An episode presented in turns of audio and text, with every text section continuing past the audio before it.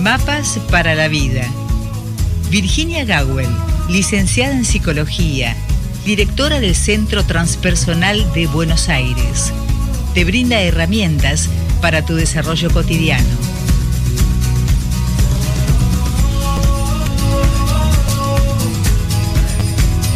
Y como se ha hecho costumbre, ya estamos en contacto con la licenciada en psicología Virginia Gawel. Hoy, qué cosa, ¿no? Estas cuestiones de... Ay, estos vínculos amorosos que a veces no nos permitimos. Bueno, acá está, estamos con Vir. Bueno, con ella no tenemos ningún inconveniente, por lo menos por ahora, ¿no, Virginia? Buen día. La verdad que no, buen día, Rosita. Bien, muy bien, con muchas ganas de, compartir por aquí, a veces yendo para allá, a la radio, y otras veces, para los que no saben, estoy a 15 kilómetros, pero la magia de la edición luego junta los dos audios.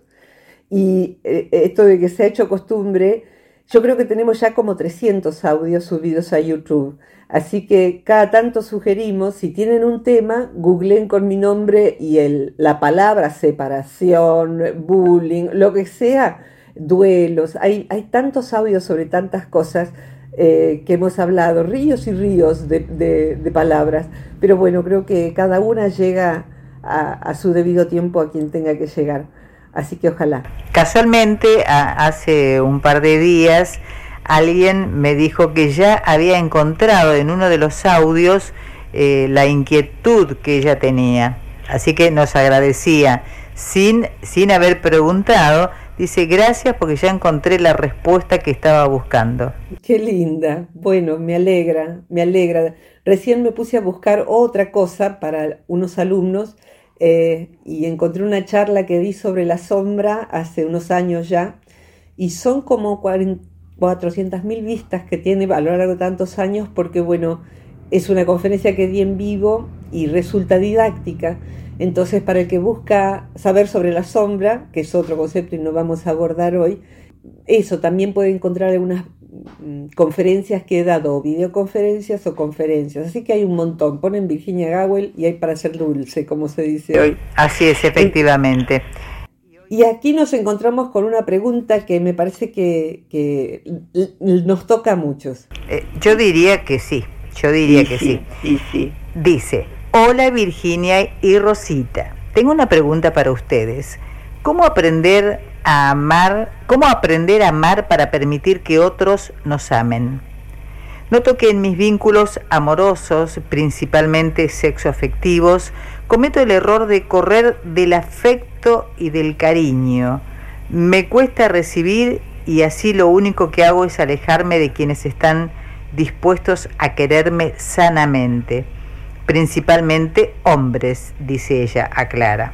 Sí. Quisiera saber qué pasos se pueden seguir o qué herramientas tener en cuenta para aprender a quedarse en lugares que podrían ser cálidos y de mutuo aprendizaje junto a un otro sin huir de allí.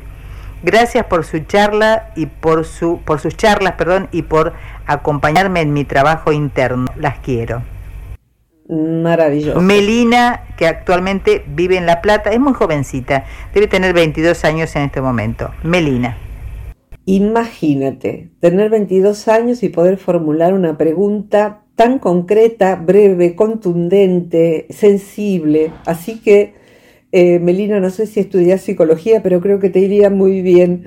Es, maravillosa la pregunta y el modo en que la planteaste. Y creo que cada pregunta, Rosita, es como la voz de alguien que no mandó la pregunta. Como en una clase, en un auditorio, alguien pregunta algo y esa pregunta es de muchas personas que están allí presentes. Eh, es interesante todo pero en particular esto de, eh, del correrse del afecto, del cariño, de apartarse, el, detalle de cómo le cuesta recibir, la noción de que se puede cambiar eso, o sea que hay pasos a seguir, eso también, pasos para seguir, eso significa la comprensión de que es un proceso, o sea, hoy en día sobre todo hay tanta cosa de, que, habla de temas psicológicos, no necesariamente de parte de psicólogos, que pareciera ser que con un taller de fin de semana se resuelve todo. y basta con desearlo fuerte, fuerte y aparece el amor de tu vida. Eh, y bueno, a lo mejor a alguien le funciona, pero me parece que no es exactamente por dónde hay que ir. No obstante, la pregunta inicial es como el cimiento. ¿Cómo aprender a amar para permitir que otros nos amen? O sea que permitir que otros me amen, Melina comprende que es parte del aprender a amar. Eh, o sea que está muy bien porque es la comprensión de que se trata de reciprocidad, que no se trata de amar yo. Eh, de hecho, creo que si uno googlea cómo aprender a amar, va a encontrar muchísimo más material que la pregunta cómo aprender a dejarse amar. Cómo dejarse amar, cómo, cómo trabajar el miedo a vincularse amorosamente y no salir corriendo, no cerrarse, el detalle ya empieza a ser parte de lo que intento dar como explicación y yo le anticipé a Rosita que me gustaría eh, ofrecer un, poema que habla de esto. El poema fue escrito justamente por ver, Melina, en muchos pacientes esta dificultad y no por estar tampoco yo exenta de ella. Eh, es más, Melina se da cuenta de que le pasa.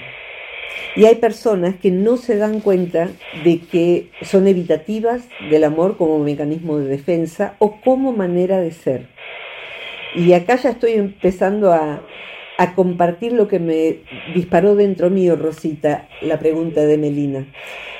La primera es que hay personas que por condicionamiento, por cosas que han sufrido, no se permiten recibir el cariño. Recibirlo es peligroso. Abrir el corazón es peligroso. Porque han tenido experiencias difíciles. O con parejas en algún momento. O con los vínculos iniciales del amor. Papá y mamá. Los cercanos, los tíos, los abuelos. O sea que esto puede corresponder o no a la historia de Melina, lo ignoro, pero sí podemos decir al revés, que personas que fueron o abusadas de chicas o estafadas, porque me parece que del abuso infantil hemos hablado más de una vez, pero de la estafa infantil no. Esto es, papás que han sido lo mejor que pudieron, pero pudieron poco en relación a lo que hacía falta del papá, a lo que hacía falta de la mamá. O papás, mamás, que dieron muchísimo y se empeñaron mucho en el rol al principio, en algún momento, pero luego dispararon, luego se salieron del vínculo. Eh, a veces literalmente, o sea que un papá, una mamá que abandona a la criatura y se va, se va del vínculo por ahí con, con la mamá y deja, el papá no aparece más, o la mamá, porque hay otra aventura o lo que fuere que le impide hacer, seguir haciendo contacto. Y a eso podría referirme como las estafas afectivas que hemos vivido. Otras veces, Rosita, esas estafas fueron simplemente en el acto de abrir el corazón a alguien. El alguien puede ser una amiga, un amigo, y después vino algo traicionero, la persona nos dejó de hablar, se fue, se fue con toda nuestra intimidad, se fue con su, mi corazón, se lo llevó allí pide entrar. Así que todas estas cosas domésticas son el folclore de nuestra columna. Estamos con esto, Rosita, está este, este concepto de la estafa emocional. No sé si querés decir algo al respecto. No todavía, Virginia, no todavía. Me parece que vamos a tener que hacer una columna porque la estafa emocional no la hemos tratado. Eh, pero bueno, vamos desplayándonos un poquito aquí también. A veces la estafa emocional vino a través de algo muy grave que es de un terapeuta. Grave porque a veces el terapeuta no es tal, o sea que no está formado, es alguien que ha tomado algún curso y ya se pone a hacer sanación y un montón de cosas que pueden ser muy peligrosas si uno no tiene formación psicológica. La iatrogenia psicológica también existe. O sea, iatrogenia es el término que define a cuando un medicamento o un procedimiento terapéutico enferma en vez de ofrecer curación, salud, mejoría. Entonces eso lo puede producir un medicamento que en vez de curarme me mata o me va envenenando, pero también puede haber alguien que queriendo hacer el bien o creyendo que puede hacerlo, produce mucho daño. Y también está el rubro eh, gente capacitada de con posgrados y demás que no trabaja bien por distintas razones, porque está cansado de su rol, porque nunca aprendió, porque no tiene talento para eso, aunque tenga el título. O sea que el terapeuta también es alguien a quien puede que le demos nuestros secretos, nuestro, nuestro, nuestra intimidad, y que de pronto nos damos cuenta de que no es la persona apropiada o tiene una actitud que hace que uno se retire y eso resulte traumático. Entonces, ¿cómo elegir vínculos? Los terapeutas entran, dentro del rubro vínculos, no es distinto. Entonces, yo con mi terapeuta, que es, no sé, parte de mi corazón, indeclinablemente, hoy ya lo sé, a lo largo de años, me ha ayudado tantísimo. Sin embargo, al principio yo me ya venía escaldada de psicólogos y de sanadores y de tanta cosa. Entonces fue ir viendo de eh, pasito a pasito entregarle la confianza e ir viendo si era para mí esa terapeuta, porque uno tiene que ver si ese terapeuta es para uno o inclusive si es para uno hasta qué momento. Y en un momento uno siente que ya no, que ya se cumplió la tarea y lo que uno tiene que hacer allí es avisarle al terapeuta en vez de dejar de ir, por ejemplo. Eh, simplemente porque se cierra un proceso. De manera tal que, punto uno, como si fuera en un, en un texto, aquí hice distintos subtítulos a un título que sería Cerrar el corazón por estafa emocional. ¿sí? estar apartado del amor porque hemos sido lastimados, defraudados, si quieren eh, otra palabra para la estafa emocional, la defraudación afectiva. Entonces uno dice, ¿sabes qué? A mí, nunca más, nunca más. Pondría en este rubro un, un dolor de amor que también tiene significado, que es la viudez. La persona que queda tempranamente viuda, o sea, ya no por estafa emocional, sino que lo que siente que fue el amor de su vida, o alguien muy importante para sí, de pronto partió. Y el dolor es tan grande que se prometen a sí mismas nunca más volver a hacer esto tan espantoso de abrir el corazón. A mí no me pescan en esta vida nunca más. Eso puede suceder, ese nunca más, no obstante, por cualquier razón de, esta, de este aspecto de lo que estoy tratando de compartir, es muy peligroso y como, como dice Melina, nos priva de amores sanos que podrían no ser para nada un reemplazo de aquello que fue bueno, pero podrían ser otra experiencia, es otro capítulo de nuestra vida. Entonces, acá Melina quiere, necesita, por la razón que fuera, si es alguna de estas que enuncié, rehabilitar o habilitar el corazón para volver a amar o amar esta vez como pareja. Pero necesito hacer un punto 2, que es más breve. Hay personas que no, no pueden abrir el corazón, no por ninguna de las causas que acabo de describir, de enumerar, Rosita, sino porque son así. Son personas más mentales, son personas a las que por naturaleza no les sale tan fácilmente abrir el corazón. No obstante, se puede aprender eso que por naturaleza no nos sale.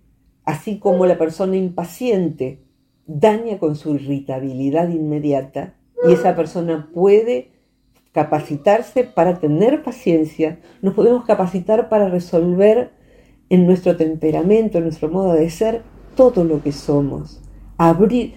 A mí me cuesta poner límites en los vínculos, a mí me cuesta lo que fuere. Bueno, hay que trabajar sobre eso.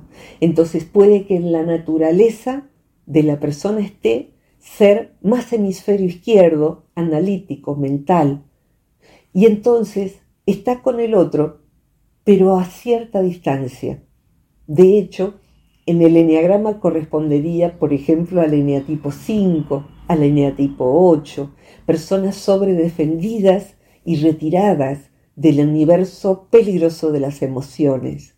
Entonces, esa persona necesita aprender que puede ir amando y aprender la gestualidad del amor, los detalles del amor, el modo de ir desplegando la confianza y dejar que el otro entre a mi vida, en vez de refugiarme en la torre alta del castillo.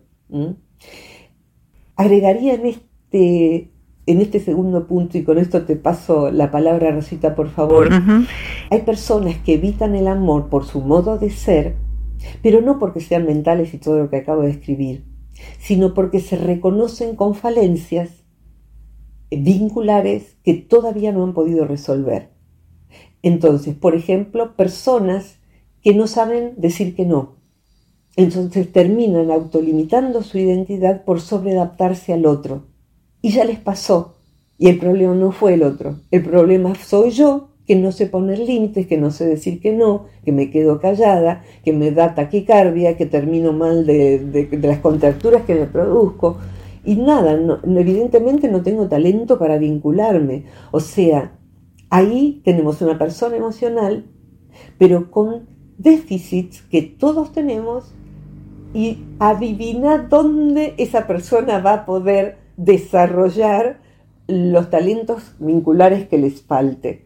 No es eh, en, otro planeta, eh, es con los vínculos es con los vínculos. Ahí está el gimnasio.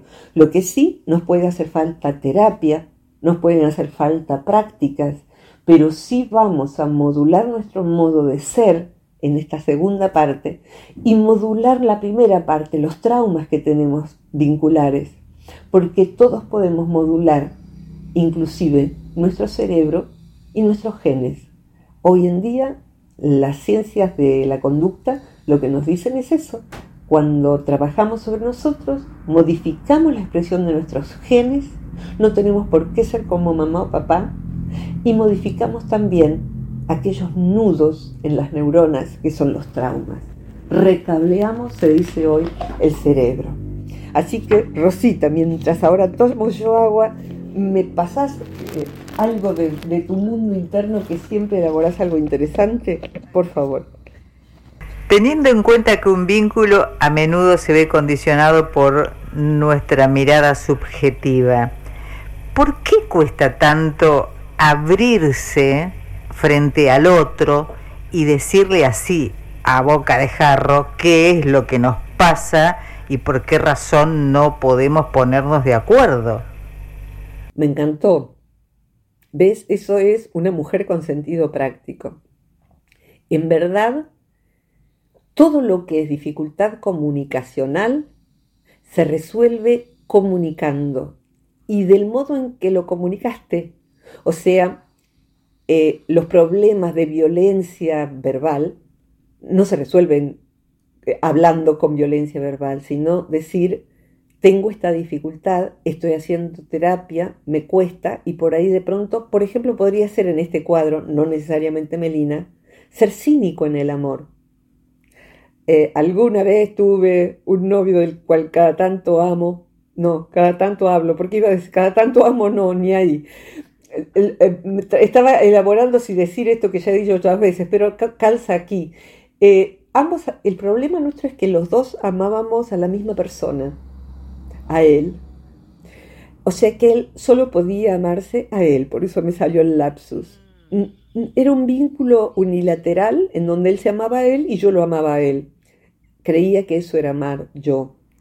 Y él tampoco en realidad se amaba, era algo totalmente metido para adentro y narcisista, no sirve eso, no es amor. Entonces, eh, hay veces en que la persona lo que le ha pasado es que cerró su puerta y no comunica. Esta persona, que era un cínico en los vínculos, cuando yo decía te amo, lo que decía, respondiera, ya se te va a pasar. Lo que puedo decir, Rosita, es que tenía razón. Fue un profeta. Fue un profeta, un visionario. Se me pasó. Se me pasó totalmente. Tuvo tres intentos de volver a mi vida y le cayó eh, una guillotina al dedo meñique que trató de acercarse a mi vida. Olvídate. Pero no porque yo me cierre al amor, sino porque a esa persona o a cualquiera parecida le largo los canes, perros peligrosos y entrenados. Te, quería contar una cosita muy chiquitita, yo sé que te voy a interrumpir. Hay una canción de Roberto Carlos que es muy gráfico porque él, él dice en su canción, no sé si gusto más de ti o más de mí. Ay, Cier, sí, ven que esta sed de amarte me hace bien, dice la canción. O sea, ven que esta sed de amarte me hace bien. O sea, no es por vos, porque yo te mereces lo mejor y te voy a dar lo mejor. No, vení que me haces bien. Vení que me haces bien. O sea que nada, soy yo, yo soy el tema. Aquí creo que es otro el problema que plantea Melina, pero, pero sí lo, a donde iba es que las dificultades de comunicación se resuelven comunicando mi dificultad para comunicarme.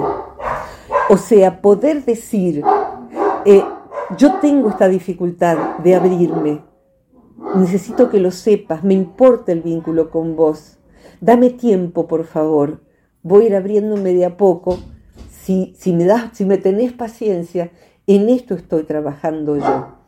Y la verdad es que quisiera, quiero que esto funcione. Creo que eso es algo enorme que solucionaría tantos problemas vinculares. Hay un libro que recomiendo cada tanto que se llama Comunicación no violenta de Marshall Rosenberg. Perdón, pero está Tasha allí. Comunicación no violenta es un libro de un hombre que lo que hacía era mediar en, conflictos. Eh, si querés vamos a una pausa porque me olvidé de decirte, ¿querés que vayamos a la pausa? A la pausa. Dale, y completamos esto enseguida. Correcto.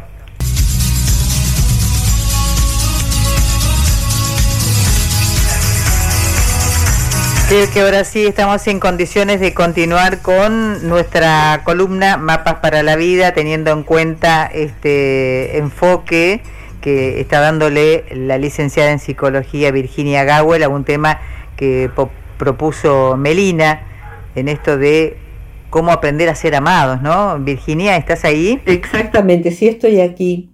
Decía que Marshall Rosenberg eh, trabajaba con conflictos para que no hubiese violencia. Y eh, una vez lo contrataron para tratar de resolver un conflicto entre dos tribus en África.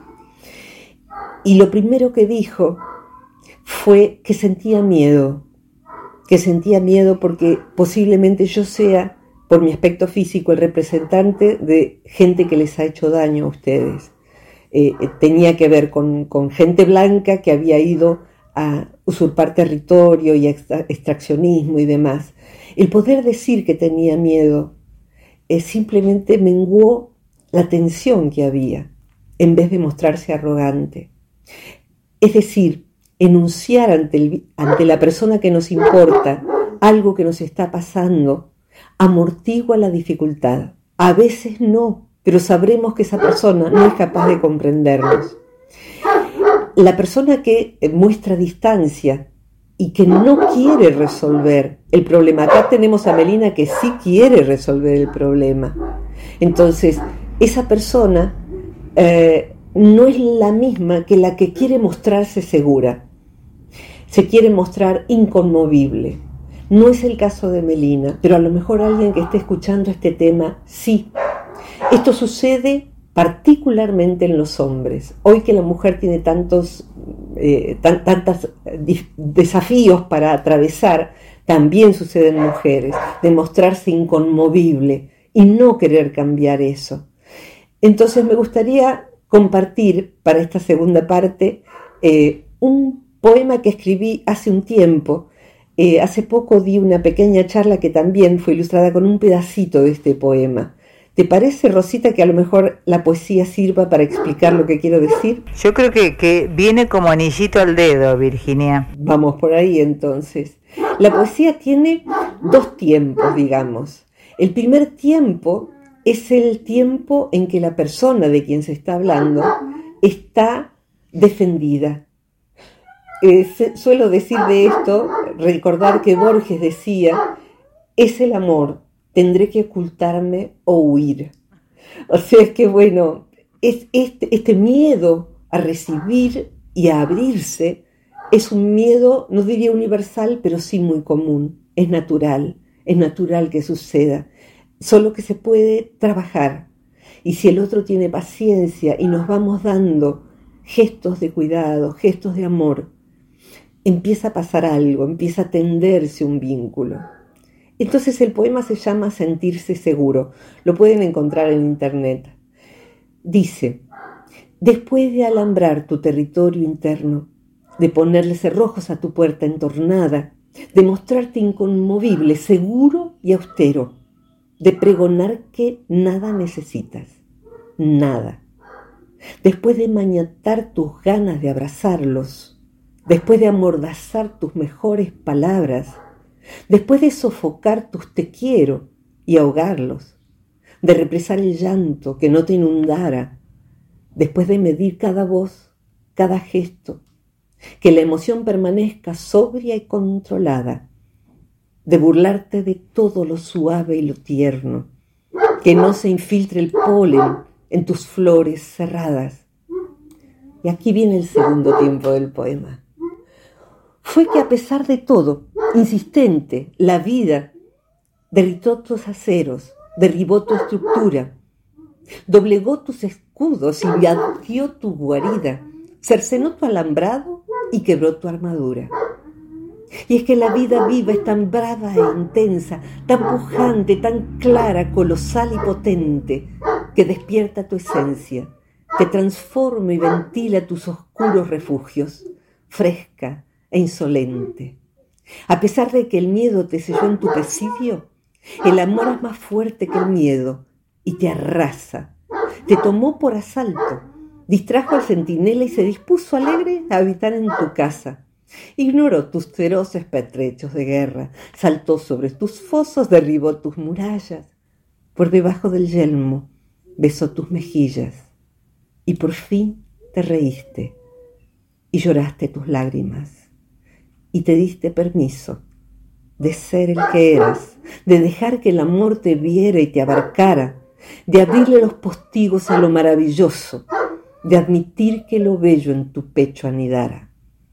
Desnudo de corazas, sin yelmos ni pertrechos, inerme y vulnerable, indefendido y puro, te tuviste a ti mismo y tuviste a la vida y por primera vez te sentiste seguro. Ah. Ahí fue. Conmovida quedé, ¿eh? Gracias, corazón. Yo también. Y deseo profundamente, Melina, que puedas ir deponiendo las armas, que puedas expresarle a quien te importa que estás trabajando en esta dificultad, por la razón que sea. Y quien sea que escuche, si siente que de un modo u otro esto le implica, busque ayuda, busque un buen terapeuta, de ese tiempo a observar si lo es. Inclusive si siente dificultades uno la puede plantear a su terapeuta porque es un vínculo como cualquier otro. Hay vínculos hoy terapeuta-paciente en donde también se expresa el cariño, porque se va construyendo algo muy poderoso, muy hermoso, muy bello. Rosita. Creo que en general y más en estos tiempos que vivimos ahora, eh, vamos por la vida recubiertos de una coraza, pero en algún momento tendremos que quitárnosla. Totalmente. Totalmente. Hace falta quitarse la armadura oxidada, como dice aquel libro, El Caballero de la Armadura Oxidada, que habla sobre esto también. Así es. Así que gracias Rosita, gracias a todos por la paciencia respecto de, de Tashi y Yude. Están cuidando la casa y bueno, han venido a cambiar una cerradura justamente, se rompió la cerradura de, la puerta delantera, así que bueno, es parte de lo que es eh, transmitir desde el hogar eh, y gracias por anticipado, por la paciencia a quienes estén eh, eh, siendo invadidos por los ladridos de estos dos salvajes. Dos buenos colaboradores. Sí, sí, son, buenos colaboradores y están entrenados para cuidar justamente, entre otras cosas. Muy bien. Hay, por último diría, los que somos rescatistas de animales, sabemos que hay veces en que para rescatar a un animalito que lo han dejado abandonado, que fue apaleado, que fue a veces atropellado, hace falta ganarse su confianza, acercarse de a poco, mostrarle que uno lo quiere cuidar, le acerca alimento. Yo siempre llevo alimento en el auto, si, si no es para rescatar, aunque sea para darle un ratito de panza llena a un perro, ¿no? A un gato. Pero el proceso de rescate aún de animales silvestres, eh, en Animal Planet a veces lo veo, sobre todo mi dentista me pone eso para que mire mientras tanto, porque lo elijo, y uno ve como hasta un cocodrilo se puede rescatar y le gustan los mimos. Eh, es, maravilloso eso. Todos los animales aman el amor y nosotros somos mm, a veces mamíferos tristes, que no nos dejamos amar, que no nos dejamos ser alimentados y que alguien más amable que otros venga y realmente nos ponga en nuestra cabeza no un palazo, sino una caricia. Gracias, Virginia. Rosita, gracias, corazón. Gracias, Melina, por tu pregunta. Gracias a todos los que hacen posible la columna estando del otro lado, por Spotify, por YouTube o por donde sea, por las redes sociales, que me encuentran con mi nombre en, Instagram y en Facebook. Y a Mario Luis Gawel, que edita el sonido de todas estas dificultades que tenemos, cualquiera sean, y hace que salga bonito. Me gustaría también agradecer a los que eh, dejan un poco, digamos, sus eh, ocupaciones y dedican su tiempo a escuchar en vivo estas columnas. Qué bonito, muchas gracias. Todo eso le da sentido al trabajo que hacemos. Así que gracias, gracias, gracias. Totalmente. Gracias, Virginia. Hasta la próxima. Hasta la próxima. Un beso enorme. Igualmente para vos, que tengas un buen día. Hasta pronto. Virginia Gawel, licenciada en Psicología, directora del Centro Transpersonal de Buenos Aires, hoy abordando la temática propuesta por Melina, que es muy jovencita, pero realmente es muy importante lo que ella plantea. Eh, y aquel que quiera bueno, hacer lo mismo que Melina o que cualquier otra persona u otro oyente o seguidor de eh, las columnas pueden comunicarse al más 549 23 23 52 64 97. Insisto, más 54 9 23 23 52 64 97. Por hoy es todo en Mapas para la Vida.